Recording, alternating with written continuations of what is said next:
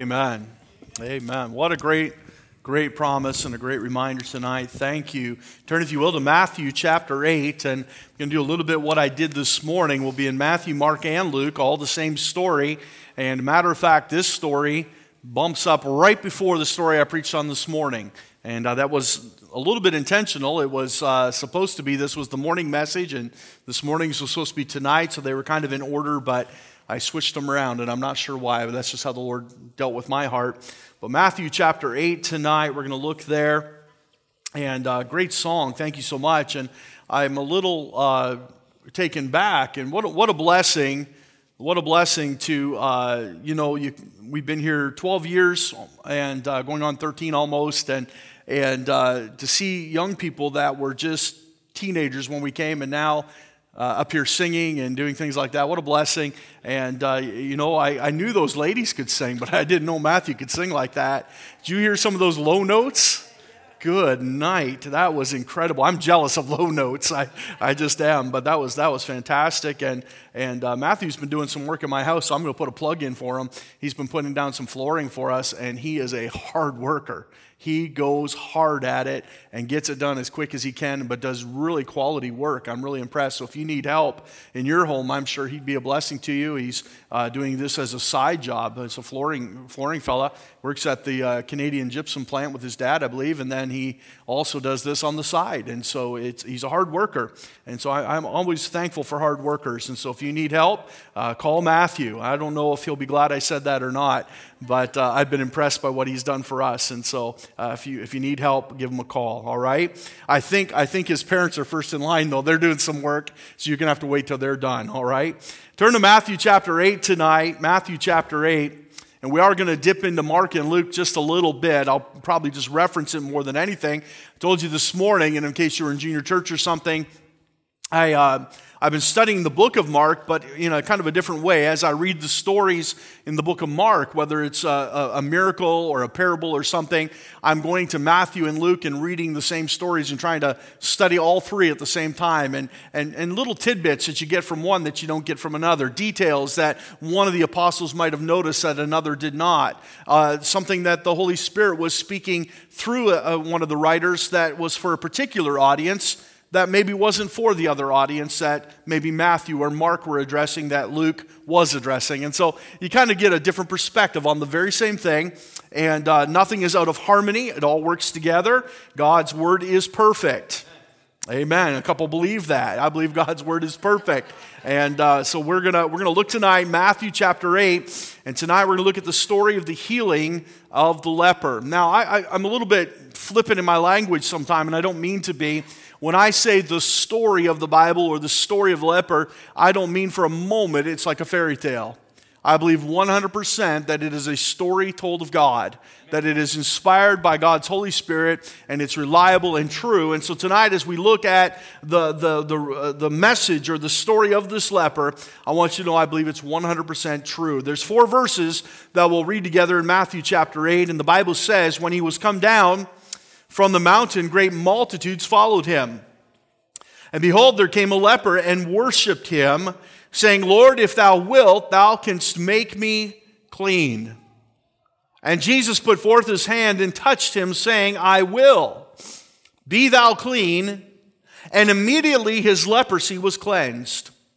And Jesus saith unto him, see thou tell no man, but go thy way, show thyself to the priest, and offer the gift that Moses commanded for a testimony unto them.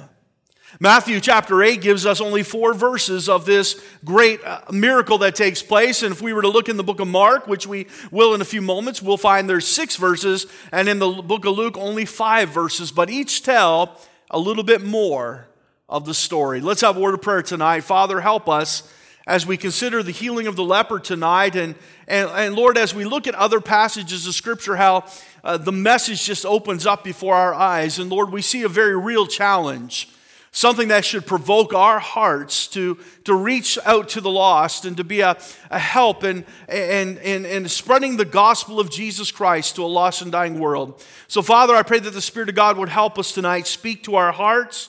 I surrender to you, Lord. I desperately need your help. And so, Lord, I pray that you would do a work in us. We'll thank you in Jesus' name. Amen. The reason I chose to start in Matthew chapter 8 is because I like what it says in verse 2. The Lord Jesus Christ, the Bible says he had been apart in a desert place and he was come down from the mountain and great multitudes followed him. And the Bible says in verse 2, and behold, there came a leper, and look what it says, and worshiped him, saying, Lord, if thou wilt, thou canst make me clean. I want you to take for a moment and consider this man and his worship, the man's worship. Now, we consider a leper. You would say there's not a lot going for him.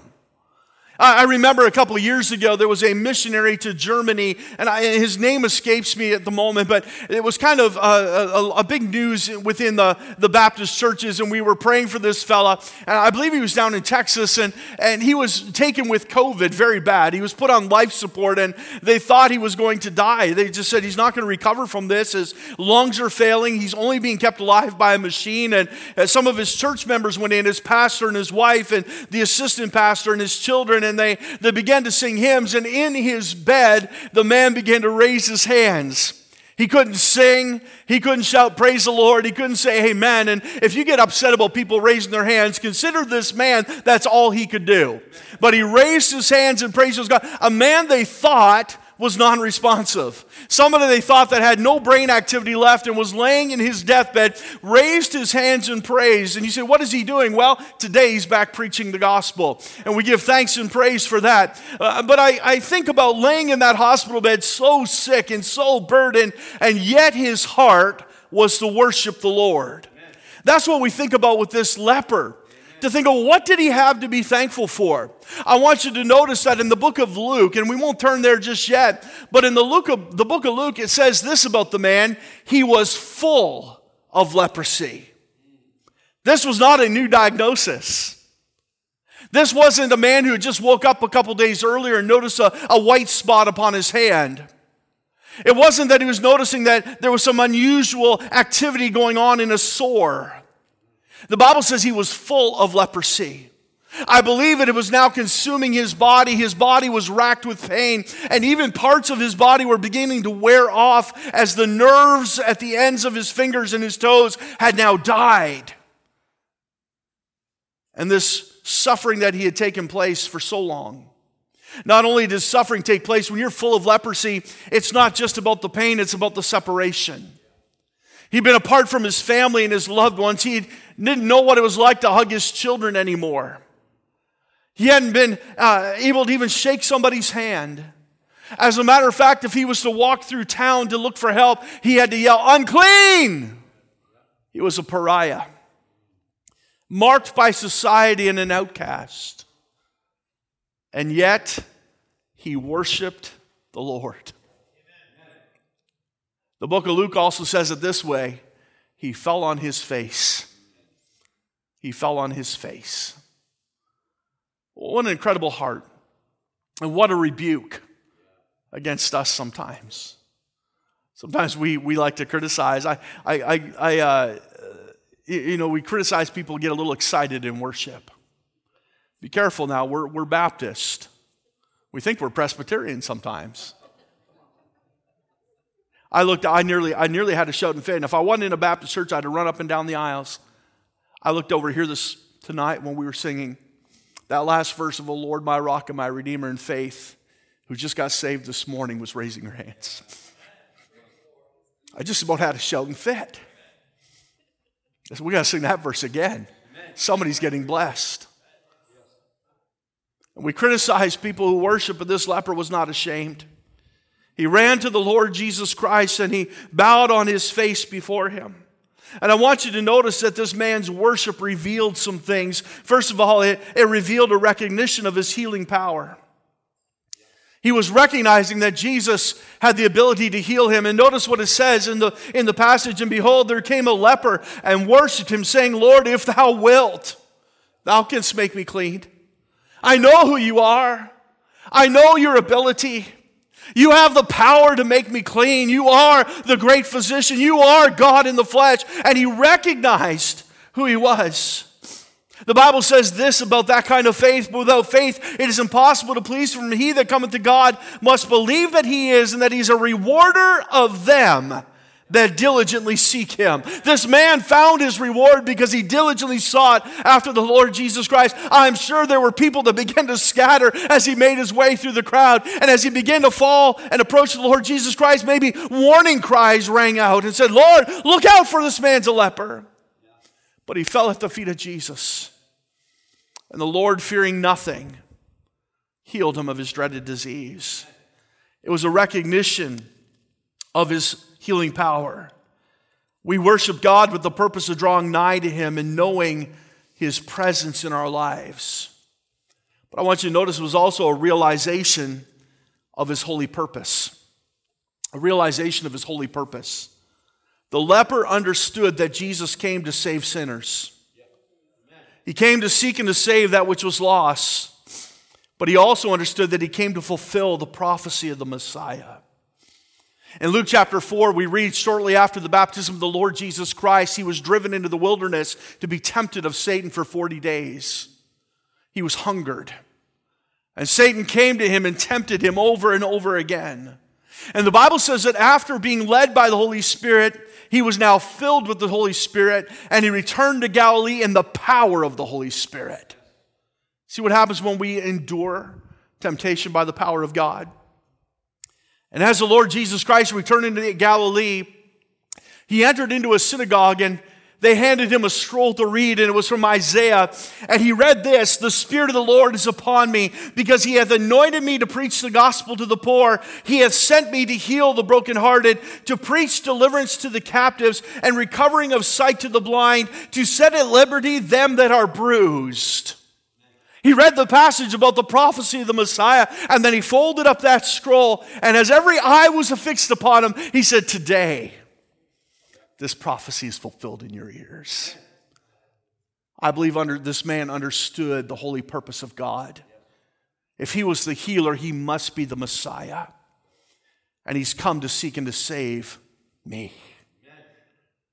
Lord, if thou wilt, you can cleanse me. You can cleanse me. It's more than just leprosy. It's about the saving of a soul. But not only do we see the man's worship, we see the master's willingness. Look at verse 3, Matthew chapter 8, verse 3. "And Jesus put forth his hand and touched him, saying," I like this, just simply, "I will." No problem.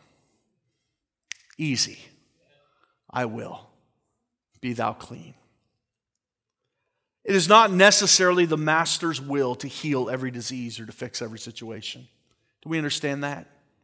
We get that. Sometimes we suffer and we pray and we believe that God is going to do something, and then when somebody passes away, say, "Well, I guess it wasn't the Lord's will." Maybe it never was. We have to understand that sometimes trials and suffering bring us closer to Jesus. I wonder if this man had never had leprosy, would he have ever come to Jesus? Think about that. This morning we talked about another that was hurting and ailing, and we find that it drove them to Jesus Christ. And friend, I think there's trials and tribulations that come into our lives that over and over, but in this case we find that the Lord was willing. But let me say this, whether or not the Lord was willing to heal the man of leprosy, he is always willing to work in your life. Always willing.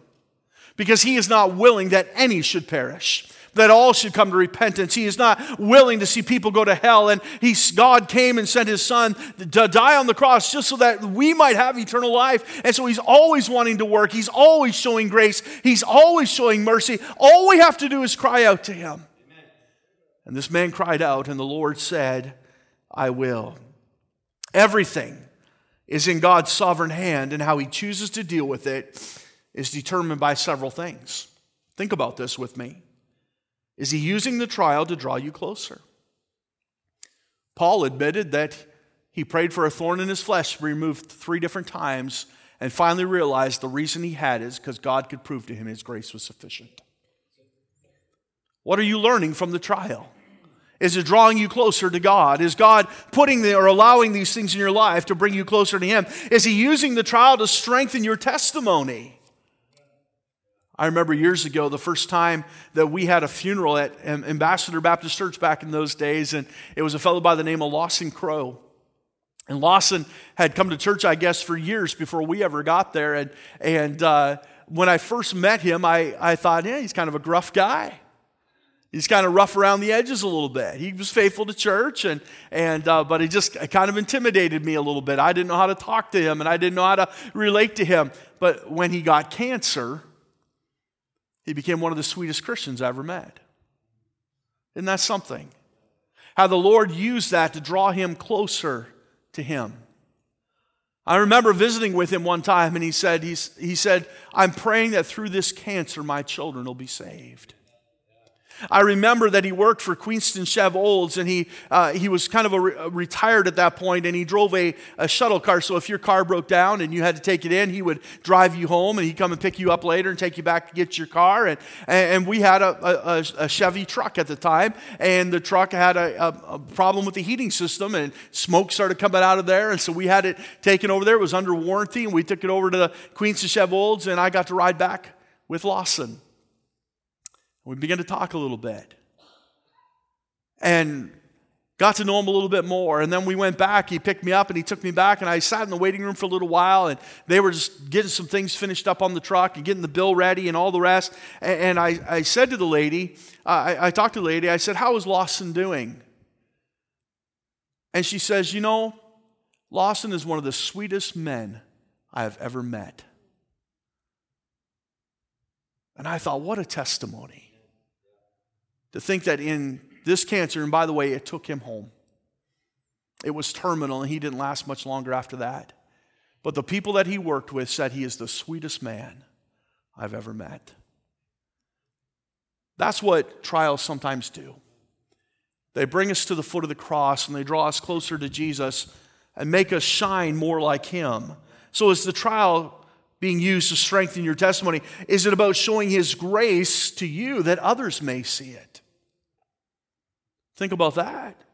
Is he using the trial to bring himself glory? And I could go on listing thing after thing after thing, but I want you to notice the master was willing to work in his life because it suited his ministry and mission at that moment. Listen, number one, it was a matter of compassion. Turn, if you will, to Mark chapter 1, and we'll look at the same story.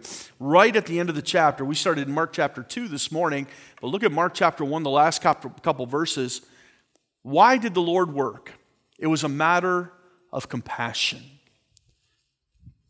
In Mark chapter 1 and verse 41, it says, and Jesus, moved with compassion, put forth his hand and touched him and saith unto him, I will. Be thou clean. I think the Lord moved with compassion, but not only was he moved with compassion, he demonstrated his compassion by putting out his hand to a leper. A man who had no physical contact. A man who was forbidden to be around people or to know the embrace of a family member. But the Lord Jesus Christ reached out his hand. And not only did he have compassion in his heart, but he displayed compassion. And boy, we can learn a lot from that to a world that is in need of a Savior. They're looking to us. Will we show compassion? Not just say we have it, but will we demonstrate it in our daily lives? There's ample evidence in the Bible that everything that God does towards his children is with compassion. The Bible says he wept with Mary at the tomb of Lazarus. The Bible says he had compassion on the widow whose son had died in Luke 7:13. The Lord was just walking into a town and there comes a casket out and he saw the widow lady and the Bible says he had compassion on her. And he raised her son from death. Amen. Matter of fact, if you look in the Bible, you'll find that Jesus ruined every funeral he went to. He messed it up because he always raised him back up to life. In Matthew chapter 8, he had compassion on a hungry multitude. The Bible says he was moved with compassion toward the multitude, and he said to the disciples, give ye them to eat. And then he turned the fish and the loaves into enough to feed 5,000. Do you know that when the Lord chastens you, he does so with compassion? Everything he does with compassion. The Bible says, for whom the Lord loveth, he chasteneth, so that you know that you're his sons. Amen. Everything he does is with compassion. But not only was it a matter of compassion, it was a miracle of cleansing. Look at Mark chapter 1 and verse 42. And as soon as he had spoken, immediately the leprosy departed from him, and he was cleansed. It's interesting, if we read on a little bit, the Bible says in verse 43, and he straightly charged him and forthwith sent him away, and saith unto him, See thou say nothing to any man, but go thy way, show thyself to the priest, and offer for thy cleansing those things which Moses commanded for a testimony unto them. You know, the Lord Jesus Christ was often criticized for not keeping the law. But here he is following Leviticus chapter 14. The Bible says in Leviticus chapter 14 that a man who was cured of leprosy was to go to the high priest. And the priest, only the priest, could declare him clean. So the Lord Jesus Christ said, I want you to go and I want you to show yourself to the priest. But here's what he also said, but offer for the cleansing which I have done. I want you to just go. It was already Jesus already knew he was healed. It was a foregone conclusion. Yes, you're going to go to the priest and you're going to fulfill the law and the prophets, but here's what I want you to also do. Go ready to offer. You have been cleansed. You've been set free of this disease. And so the Lord Jesus Christ shows once again his healing power to this man, but he wanted him to know that you are clean. But I want you to see the third thing, and here's really what we want to focus on for a few moments tonight. The multitude's wonder. We've talked about the man's worship and the master's willingness, but I want you to see the multitude's wonder. Turn, if you will, to Luke chapter 5. This is the other passage that gives us something else. Hold your finger in Mark. We'll come back there in a moment. Luke chapter 5. And there's just one phrase I want to grab out of here that I really liked.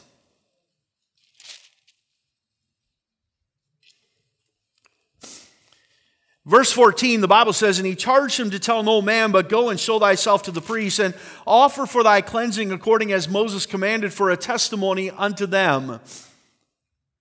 But so much the more went there a fame abroad of him.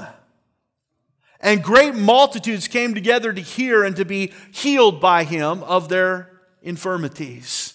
I like that little phrase, his fame abroad. His fame abroad. I really wish with all my heart that all of Canada could say, the Lord Jesus Christ is real. That he is mighty and that he is powerful. I don't care if they ever hear about Al Fury or Bethel Baptist Church, but I would sure like to know that we can make Jesus famous.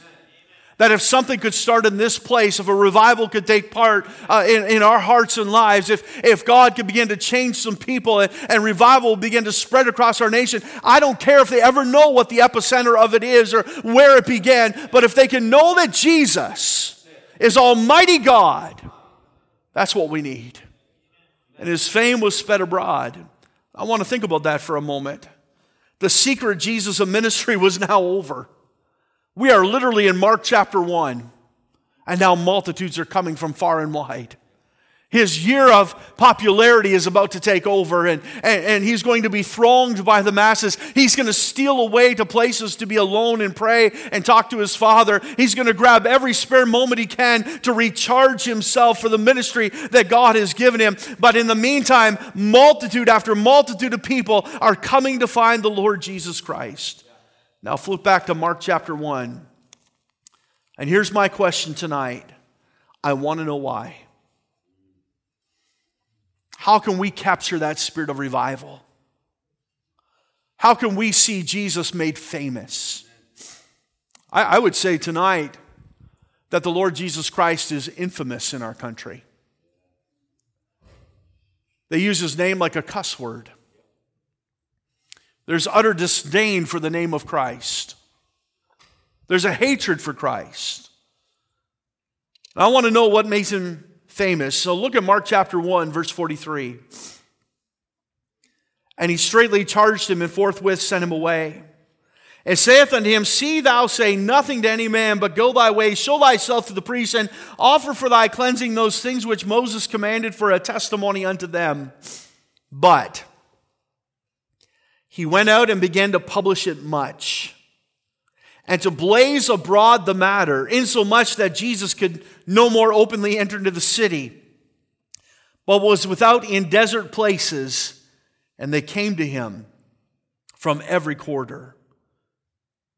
Why was his fame spread abroad? Number one, because it was published. Pretty simple stuff, isn't it? He talked about it. He talked about it. We can examine, if you want tonight, we can take the time and examine what this former leper was supposed to do, or we can look at the result of what he actually did do. There's no way around it. He was forbidden to tell anybody, and he disobeyed the Lord. There's no way around that. The Lord said, go and tell no one, and he went and published it and blazed it abroad. He told everybody. And I'm not sure why the Lord told him not to tell anybody. I don't know, maybe it just wasn't his time. It was like his mother at the wedding of Cana, woman, my time has not yet come. This was just speeding up the timetable. This wasn't what the perfect will was just yet. But the man went anyway. The Bible says, but he went and he published the matter and blazed it abroad. And as a result, his fame was spread.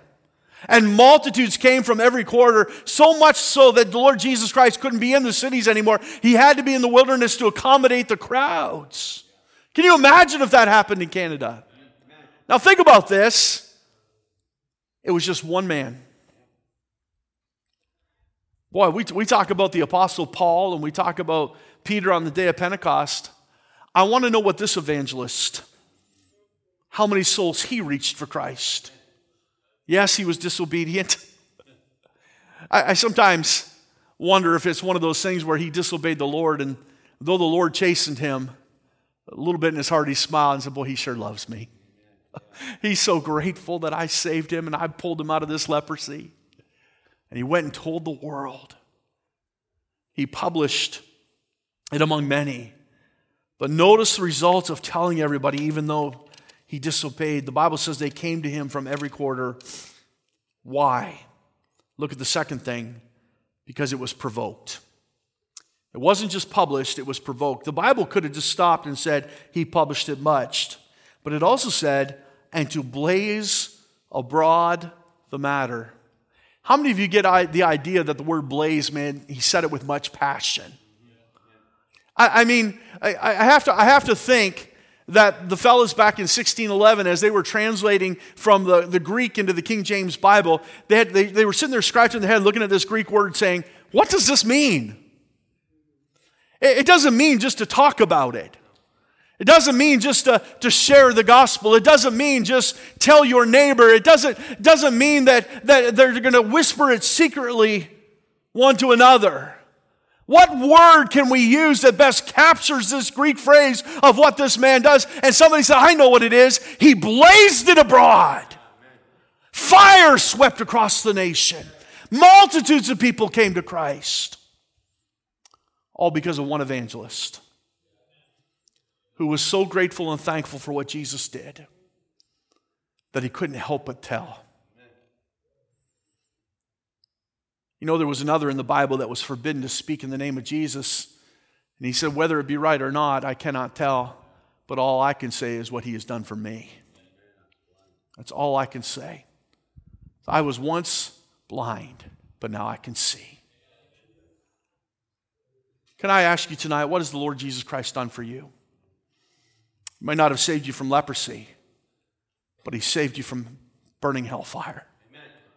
He saved you from your sins. And but for the grace of God, if you'd continued in your sins, who knows where you'd be tonight? Drunk in a ditch, strung out on drugs, maybe in prison somewhere, paying the price for your crimes. The Lord has saved you. Here's the convicting thought that as I was reading this, this man reached more people in his disobedience than I do in my obedience. That hurts. The man who disobeyed God reached thousands for Christ. And here we are trying to obey the Lord, and how many have we told?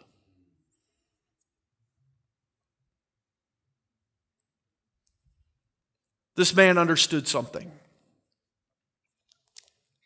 He just simply made Christ famous. John the Baptist put it this way: he must increase, but I must decrease. He must increase, but I must decrease. Several years ago, Pastor Thiessen made that the theme of their church for a year. He must increase, but I must decrease. If we leave here with nothing else tonight, let's just dwell on that thought. Let's make much of Jesus. Let's speak Jesus.